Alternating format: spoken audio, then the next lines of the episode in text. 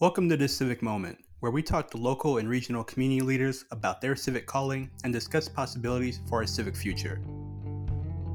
Today we have Dick Gephardt, former congressman representing Missouri's 3rd District in the St. Louis area.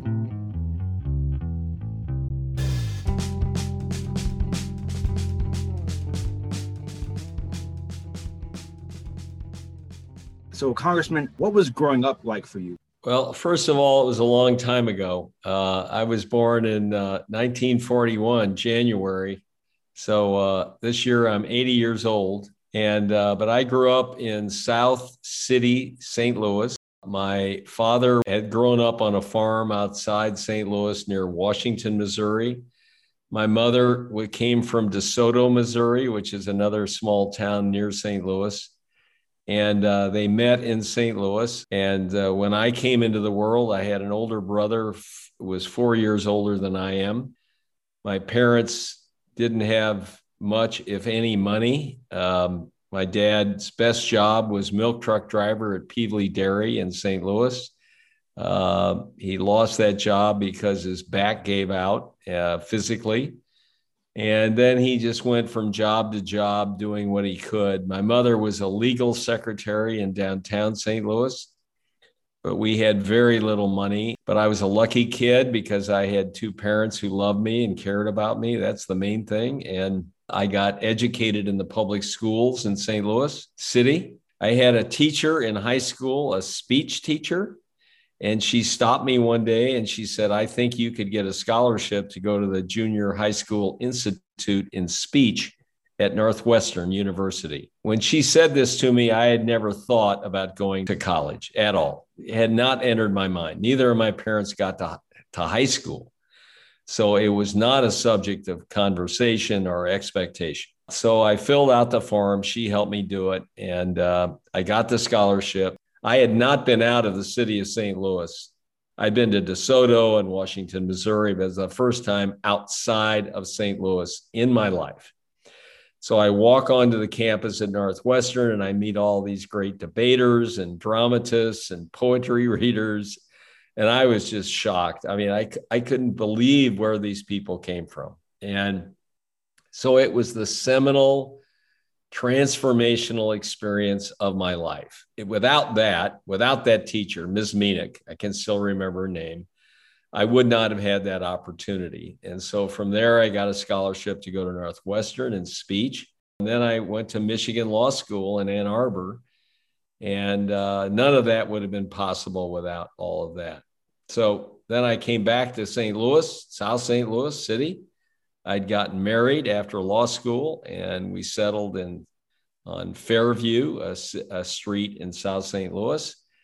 And when I was in law school and college, uh, Jack Kennedy was president, and I thought he was really neat. And I thought if somebody that smart, that wealthy could uh, give their life to politics, that was really a neat thing to do. So that got me interested in politics. I was always you know, sympathetic to the Democratic Party and what it stood for, for everything.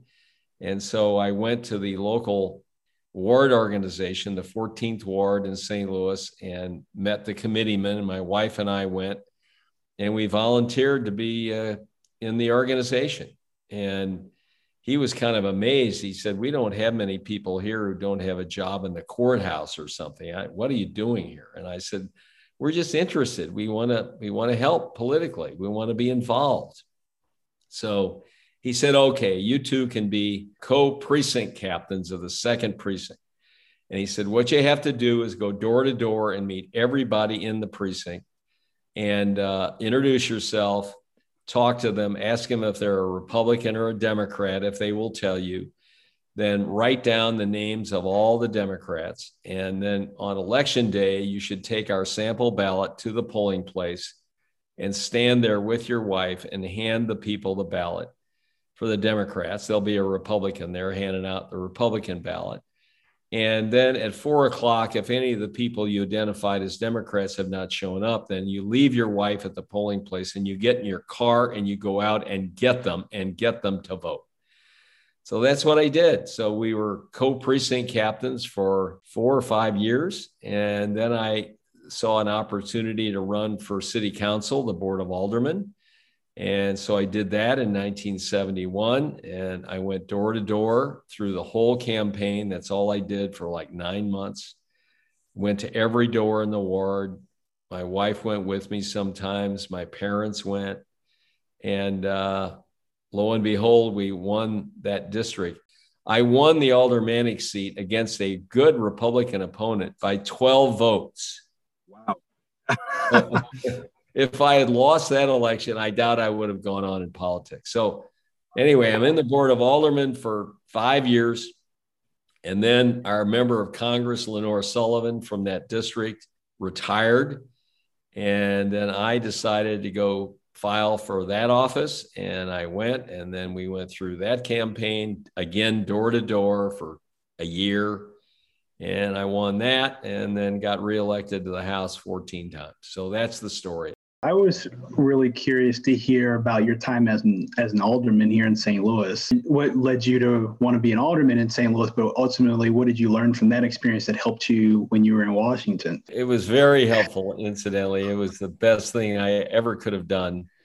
It's a real great introduction to politics because you're in the streets, you're in the neighborhood, uh, and you're helping people day in and day out. We'd have 20 calls a day to my house my wife was my operator and she'd take the calls and then I'd talk to people and they call you about everything. I mean, they call you about a dead dog in the alley, a hole in the street, uh, a, a stop sign that fell down. I mean, you are on call. You are a public servant. I, I wanted to run for it because I lived in this near South Side neighborhood. The neighborhood was kind of falling apart. The houses were old. And I just thought, this is not we can't we, we can't put up with this. We got to get people to fix up this neighborhood. So that's why I ran. And, and it was a job I could run for by going door to door. I had no money. So it was a place I could start in politics. And, and so all that was attractive. And after I got there, uh, I found five other, four other young people like me who had gotten elected to the board at the same time. And we all came from similar neighborhoods that were kind of run down and needed help. Together, we were called the Young Turks for some unknown reason. And uh, none of us were Turks, but we just worked together and, and, with other members of the board to improve the city and to improve neighborhoods. The first thing we got involved in was uh, Mayor Cervantes was the mayor, and he wanted an increase in the sales tax. And so the five of us, or maybe 10 of us, went to him and said, Look, we'll be willing to vote for this, but we want you to use some of the money for an improved uh, sidewalk program because there were a lot of streets in St. Louis that didn't have sidewalks, paved sidewalks. And so he finally said, okay, if I get your vote, I'll do that. And he did that. And it really improved those neighborhoods because when people see their neighborhood improving, then they want to improve their house, their apartment, whatever it is. So, my first day at the board, uh, there was an old guy there who reminded me later of Tip O'Neill. He was a big white haired guy, jolly guy. In fact, he was bald. He was a bar owner in South St. Louis, Red Villa. You may have heard of him. And he took me over to the side and he said, Okay, young guy, I think you might have a future here, but just remember one thing everything in politics has to do with happens on somebody's street or alley or next door. And if you pay attention to that, you can get reelected. But if you're down at the Board of Aldermen giving great speeches about the budget or this or that, you will not get reelected. You got to take care of what the people care about. And you have to be seen as somebody caring about them and solving their problems. Best advice you'll ever get. When I got to the House of Representatives, Tip O'Neill in the first meeting, he had two pieces of advice. One, Never break your word. If you give your word, you got to keep it. If you don't, you're done. Nobody will believe you ever about anything.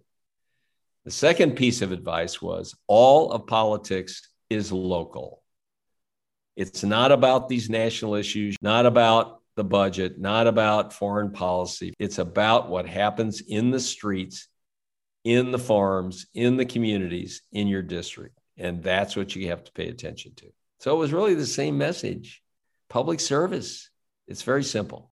I think that's wonderful for you to pick that out. And I think we've been part of conversations and heard from folks that people feel disconnected from their representatives at points as well and and people having you know really a lot of frustration part of it is the fundraising thing and and the, fundraising thing makes people believe that you only represent the the special interests that give you the money whoever it is it's rich people it's businesses it's unions it's whatever to me, if there's one big reform I could make a political reform, it would be to reform the whole money raising process.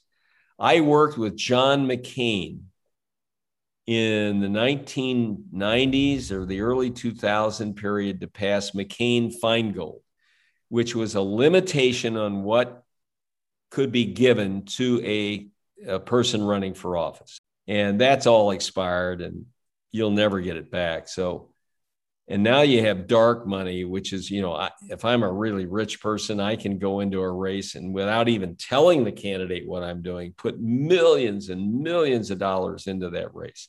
So people have come to believe that the representatives don't represent them, that they're they're beholden to all this money.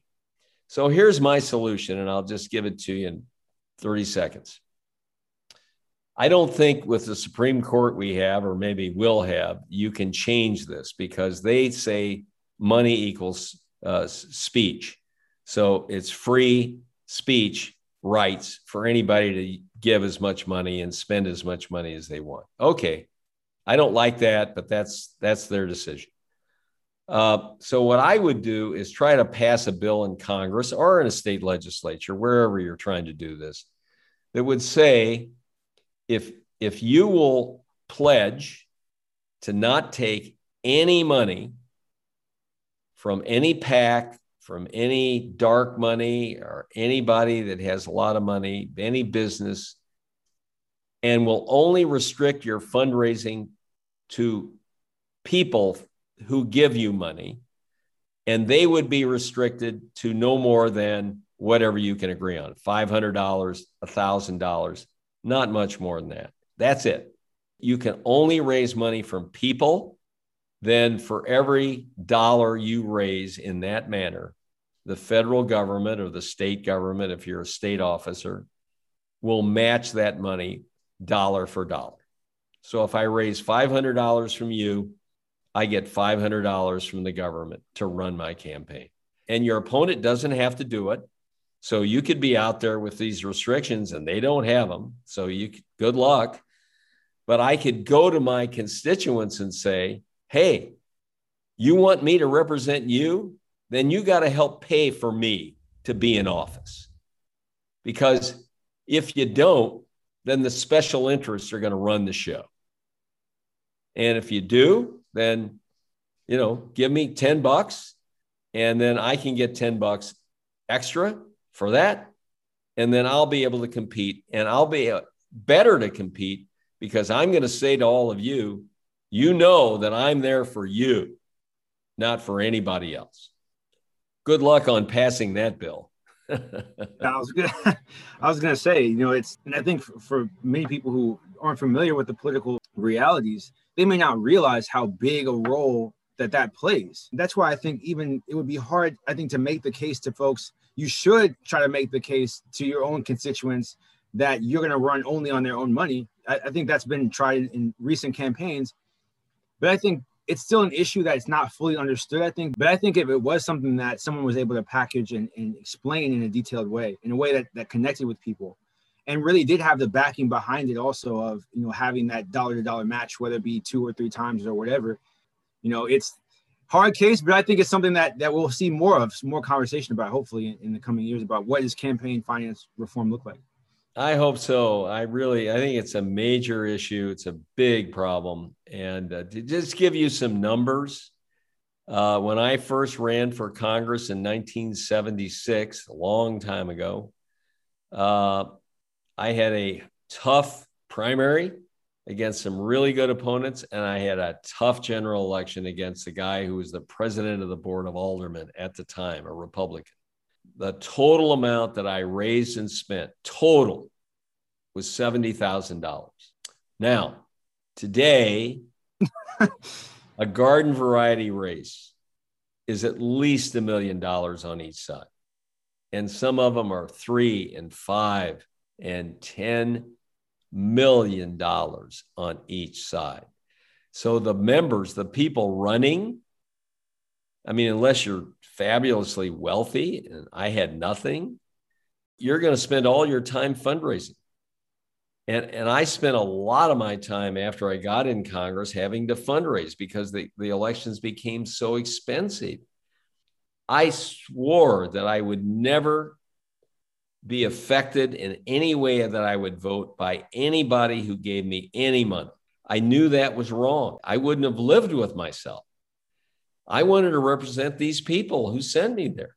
I had to raise money and I took money from PACs and wealthy people and so on but I never let it affect any vote. But even if that's your attitude, if you're spending so much time raising money, you're not doing your damn job. You're supposed to be back in your district, talking to people, listening to people. You're supposed to be working with your colleagues, writing legislation and finding compromises. It all takes time. Why should you spend all your time raising money so you can get reelected? It's crazy. We've got to change the system. You would think that the way that you described it of spending the time hitting the pavement, going door to door, building those relationships would really be the most powerful element of, of our democracy. Um, I, am curious if you can shed some light on or why folks feel like, oh, I actually need to build the war chest. I need to get the money, and that's and that's overriding what I can do by just going door to door. First of all, going door to door is is for a lot of people, uh, they just they don't want to do it. I'd always say to candidates who told me they wanted to run, I'd say, "Well, you need you need to go door to door," and they'd say, "Well, I did that, and it's I don't think it's effective." I just say, "Well, you don't get it." I mean, it, it is the best way to get people to know you and support you. The other reality is that even if you do go door to door like I did religiously, there is an impact of money today, especially with television. Television wasn't a big deal in politics when I got into it. Today, I, I know for a fact you, you can destroy an opponent in one week of saturation television, negative saturation television, if it's well done. Now, it's kind of gotten a little bit run its course because people see so much of it, they're tired of it. And so probably you can do a counter campaign that would be even more effective. I still today, TV, very expensive and can be devastating in a race. And now you got social media that has a similar impact, especially on young people, but all people. So money is a big deal. And it's very hard for me to believe that somebody can just shoe leather a campaign entirely and win. You got to have enough. You don't have to have as much, but you got to have enough to get your message across and to get across who you are. And there's just no two ways around that. Clearly, you've had such an immense career. For some people, that'd be the dream career in politics.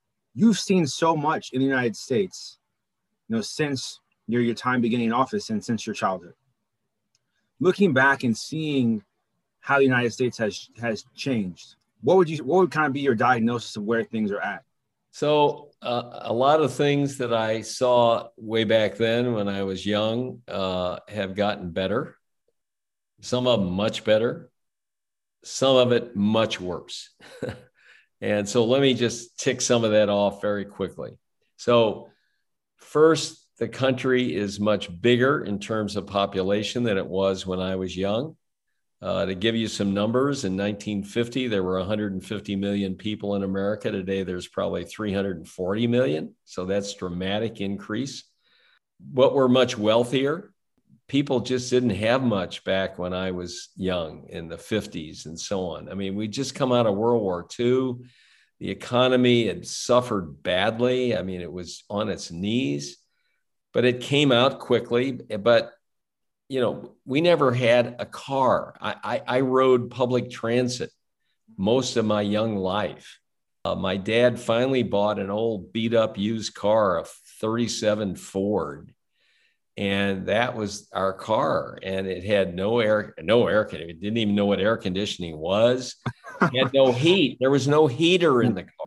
You know, there was a lot of things that we take assume today that we did not have. But nonetheless, we were happy. I mean, my parents had no money, but I felt like we were in the middle class. I mean, we got this old car. We had a little bitty house, a brick bungalow. The house cost 4,000 bucks. My dad never made one principal payment on the house in 40 years. All he did was pay interest so we could stay in the house. So that's a big contrast you know, obviously technology has changed so dramatically. When I was a kid, all we had was radio. I'd listen to every Cardinal game with my dad on the radio. There was no television. And and that was kind of our big deal every day, every night. We'd listen to the Cardinal game from first to the ninth inning. And that was our big uh, treat. Um, then television came in and we didn't have a television for like seven years after it became available because we couldn't afford it. You know, when I go to school, kids would talk about TV shows they were watching, Howdy Doody or whatever. I didn't know what they were talking about. I felt wow. left behind, right? So that's changed a lot. And now, of course, you have not only television everywhere, but you got social media, you got the iPhone, you got all these means of communication. So all of that is an improvement in our lives, I think, uh, that we should be grateful for. Um, and healthcare is so much better. I mean, when I was a kid, we went to a doctor who had an office on 39th Street in South St. Louis, and uh, he practiced in a old barber shop. And so he'd put me up in the barber chair and look at my throat and, you know, test my heart and all that. I mean, he couldn't do anything for me. If I got really sick, I was gone. The boy next door got tuberculosis or something and he he almost died. My cousin, he was 7 when I was 6. He went in for a tonsillectomy at St. Anthony's Hospital in South St. Louis. And after the tonsillectomy operation, he hemorrhaged and died. So healthcare was really bad.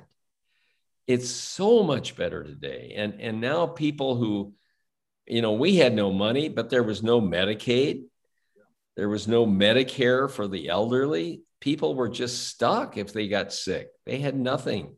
They had to count on the gratuity of the hospital and the doctors doing it for nothing. So, all that's a huge improvement.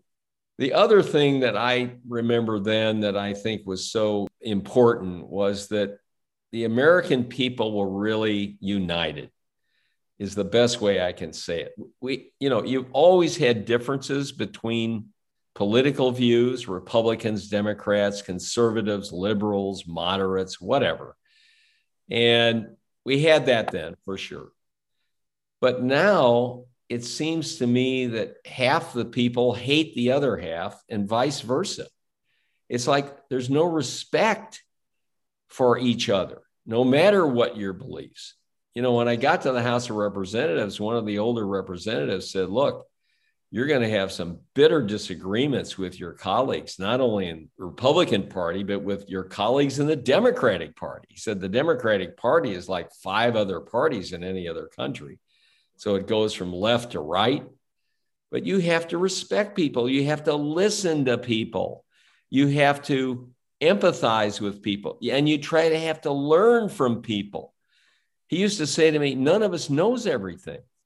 I know what I know. I don't know what you know. I, I didn't come from your background. I, I didn't live in your house. I didn't see what you've seen. I know what I know. But we have to listen to one another so that we can find some common ground and maybe find some agreement. That has really disappeared. And that really, if you ask me one thing that worries me most about the country, it's that. It's the division, the divisiveness, the polarization of the American people. I'm having trouble understanding how you can have a successful democracy if the people are bitterly, irretrievably divided. That's a very astute and very acute diagnosis that you were able to provide, you know, from your background. And so I wonder, where do you feel like that began? You know, that kind of polarization, you know, that time, that kind of bitter, bitter divide. Where do you feel like that started to expand a little bit? Well, the first thing I have to say is that you have to always remember that politics is a substitute for violence. It really is. And I'll take you back in history of evolution. I think we evolved from animals, chimpanzees, apes, gorillas, whatever. And they did not have democracy. they had autocracy. And to become the leader of the tribe or the group, you had to exercise violence. You had, it was king of the hill, right? King of the hill. So two dominant males would fight it out and they wouldn't kill each other, but the one that was physically dominant would become the leader. That's politics. And politics is a substitute for that. So our ancestors, you know, in the founding of the country back in 1789, which was the time of the Second Enlightenment, had read all this literature from Europe where they had autocrats, they had kings. And many of these people had come from Europe because they wanted to get away from the autocracy, from the dictatorship that they lived under, the lack of freedom, the lack of free speech, free opportunity. So they came to America to found a new country with a new idea. And the idea was that here the people could exercise self government, they could govern themselves through the election of representatives, representative government, to make the big decisions for the group, that they did not want one person to make those decisions. They wanted a very large committee that we called Congress to make those decisions. They knew that it was a really creaky machine, that it would have lots of problems. How would these people be able to find agreements on controversial, heartfelt difference issues? But they believed that people could do this. And in the end, democracy here or anywhere depends on the people. If the people want it, and believe in it and care about it, they will protect it, nurture it, and execute on it and make it work. If they don't care, then we're going to go to one. We're going to go to one. I'm writing a book right now, and the name of the book is 535 Not One. And, and I'm writing a book of stories of my time in Congress, and I want readers, if there are any, to to really experience what I experienced being inside that committee, being a leader in that committee, and helping that committee and our country make decisions to get things done, which is very, always very hard to do. You have a very unique story. It's a story that touches on rural America and touches on urban America um, in the heart of our country. And as we look at the divides, I think you know some data has come out to show that this is very it's a very rural urban divide, you know, as it comes to partisanship. Um, and so I guess what would be your thoughts about how do we bridge these gaps? Um, you know, we have the United States that is increasingly again polarized based on geographical location. How do we bridge these gaps? Well, I think there's a couple of big things that have to happen. One is that no matter whether you live in a rural area or an urban area, you have to be willing, again, to respect the people that are disagreeing with you or live in a different circumstance than you do. And you have to listen to them. You have to structure a way to talk and not just think they're bad people. So that's one thing that has to go on. And that's slow but sure. It's going to take time. But my second thought is that that kind of human interaction, you know, it's tough enough on Zoom, but we don't do much of it in person anymore, even, even before the pandemic. And the reason for that is the technology that's in front of us 24 7. Everybody's got an iPhone, or most people have an iPhone or a mobile device. It's part of their body. Young people are on it day and night. Even old people like me are on it day and night. And there's no human interaction. Let me take you one step further. In my view, the social media platforms have a business plan that depends on algorithms that when you sign on, they know everything about you. They know, you know, who you voted for. They know what you like. They know what movies you like, that blah, blah, blah. So they shove you into a bubble to keep your attention on Facebook or Twitter or whatever it is. To talk to people or hear from people that think exactly like you do. And and even to get you angry at the other part the other side. So that you'll keep your attention on facebook on those sites and they can run more ads and make more money. Their, their goal is not to make you bitter or to uh, not have you hear other thoughts their goal is to make money it's pretty simple so my worry is that we've got to begin to do something about that. Uh, I'm kind of working on it as a hobby. I've, I've talked to a lot of people who know more about it than I do. Tristan Harris, the guy who did the video, The Social Dilemma, he was a former Facebooker. Uh, he is very worried about where we are. And my worry is that if we don't change this to healthy information, healthier information, he calls it a cleaner internet. Uh, we're never going to bridge these divides. We're just going to have people all amped up and as angry as hell about anybody that doesn't agree with them on whatever. And it, it's just hopeless. So it takes face to face listening and communicating. And then, in my view, because so much of communication today is on the internet, we've got to affect that in a better way. I think it's so ironic because you know the internet was kind of this big promise, this new frontier of communication, of growing closer together, of globalization, and yet now we have such deep engrossed encampments, you know, online even. You know, these yeah. we thought this was going to be such an open space, and it's become actually very closed uh, in many in many respects. And just to pivot, uh, I really wanted to get a story from you. If you had to think back, you know, your storied career, is there something that stands out to you in terms of a story or a vignette of a moment that really stuck with you as this is why I'm doing this work. This is why I'm here. Well, I could keep you here uh, into the night uh, telling stories. There were so many. Look, to me, public service is the most gratifying thing you can be involved in. If your mission is to help people, if that's what you really love to do, then public service is for you uh, because you can really help but if I had to think back on the maybe the toughest things, when I was leader in uh, 1990, I was majority leader. Uh, we met with uh, George H.W. Bush. That was Bush one, and he wanted to do something about the deficit. He thought it gotten out of control, and we agreed with him. And so it took nine months of negotiation, and I I led it for the Democrats, and uh, Dick Darman, who was his budget director, led it for the Republicans. And we had nine months, literally, of meetings between Republicans and Democrats, House and Senate and White House people. And at the end of it, we still didn't have a deal. And so I said to Dick Darman, we got to get these people out of here because the press is all over this. And they're saying to people, we hear you're going to cut Medicare. We hear you're going to cut this or that and members would say, "Oh no, I'd never do that." So I said, "We're going to have no votes by the time we get to the floor."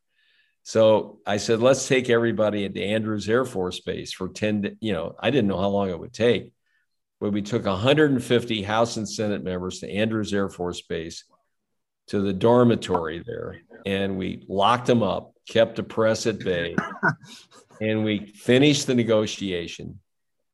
And when it was all done, uh, the idea was we'd provide half the votes, the Republicans would provide the other half. And we went on the floor and argued it for three days, and we lost. We lost nine months of hard work on everybody's part. And I had said to Bush before we went to the vote, I said, look, I'm I am in trouble with my liberals. I mean, they don't this package cuts a lot of the programs they believe in, and some of them wrote uh, you got to give me some more cuts in defense. Uh, it's the only way I can pick up a few more votes. And he said, I, I just, he said, we can't do that. We got to have a strong defense. And I said, well, I'll do my best, but don't count on it. So we went to the vote. I did produce half my votes. The Republicans did not produce half their votes because there was a little bit of tax in it, which nobody ever wants to vote for a tax. I guess they think that people think money comes out of thin air. So we didn't get enough votes. So I went back to Bush and I said, you got to give me a, a, cut in defense. It, it, doesn't have to be huge, but I got I got to have a way to get more votes if I'm going to have to produce most of the votes. So he did. We did, and we passed it by one vote. Passed it by one vote in the Senate. And I was the last guy on the floor. This is right before the holidays. And I walked off the floor, and there was Dick Darman, who had led the Republican side. And we hugged one another. That's how hard this is. Democracy is really hard, but it's really worth it. And as I look back on my career, it was those really tough mountains to climb that yielded great results for the country. You've run for president, which is something that you don't get to talk to many folks who's run for president before, and especially um, twice. I'm curious if you have any reflections on, of course, what led you to say this is the time for me to run, but then ultimately knowing that those candidacies weren't successful, what did you learn from that? Uh, just being able to have that experience. That's a great question. So I I ran in uh, 88, 1988. I had been in Congress by 86 for 10 years. I was chair of the Democratic caucus. Uh, I had lived through uh, Jimmy Carter, who came as president when I got elected. And I really liked him. I, I, respected him. I thought his heart was in the right place. He's trying to do good things. But he really never was able, for a variety of reasons, to relate to Congress very well. He, he, he didn't have many meetings with members. There wasn't much interaction. And if, if you're going to lead Congress, you've got to respect everybody and, and frankly, suffer some fools well. Even though you completely think somebody's off base, kind of crazy, you got to show them respect. You got to listen to them. You got to treat everybody well. And he just didn't do that. And as a result, I felt I was really disappointed in what we were able to accomplish when he was president. It just it didn't work as well as it should have. And then along comes Ronald Reagan, and even though everybody liked him and he was hard not to like, I just thought he, you know, had really horrible policies. Uh, the deficit ballooned. He gave tax cuts to the wealthiest. And I just thought we can do better than this. And I felt that my experience in Congress and working with members, and, and, and I thought working with respect with all members would equip me to be a president. We don't have a parliamentary system. So you got to have a president who can work with Congress to get anything done. Congress holds the purse strings, Congress decides everything. And so, to me, the biggest test of a president is can he work with Congress to get stuff done? And I knew I could do that. And that's what I wanted to do. I had 80 or 90 House members who endorsed me for president when the primary season started. And most of them volunteered to go to Iowa, to go to New Hampshire and take a county and work it for me. So it was that it was that relationship that I wanted to show the voters that that would be the kind of president I could be. So that's why I decided to run. It was a big decision. Uh, it's really tough on your family. Uh, they have to do all this with you. No, none of them signed up for it. So this is public service and the whole family has to be involved. But it was a wonderful experience. We won Iowa. We came in second in New Hampshire, won South Dakota, and then got killed on Super Tuesday in the South. And it's okay. It, it, I have no regrets. It was one of the best things I've ever done in my life. I learned so much about people, about the country, about different parts of the country, about all kinds of people. And it was a really, really valuable and wonderful experience. So we've been talking about this civic moment, which is this podcast. And what what gives you hope for our civic future? You know, we've been talking about some of the things that we find to be problematic, some of the things that we think are bringing our country down, not bring us together. But what would give you hope looking into the future? You. you and the millions like you. The future will be determined by young people like you two and millions of others. And I am deeply impressed. I'm not blowing smoke at you. I'm deeply impressed with all the young people I've met at Washington U and other universities and high schools across the country. Young people get it. They want a better world. They're worried about the right things. They're worried about our problems and they're willing to address it and to be civically and community engaged, which is where everything starts and ends. So I'm optimistic because of the young people. And I must say that I'm also optimistic because the great majority of Americans have the right values. They care about the country, they care about their family, they care about their community, and they're level headed and sensible.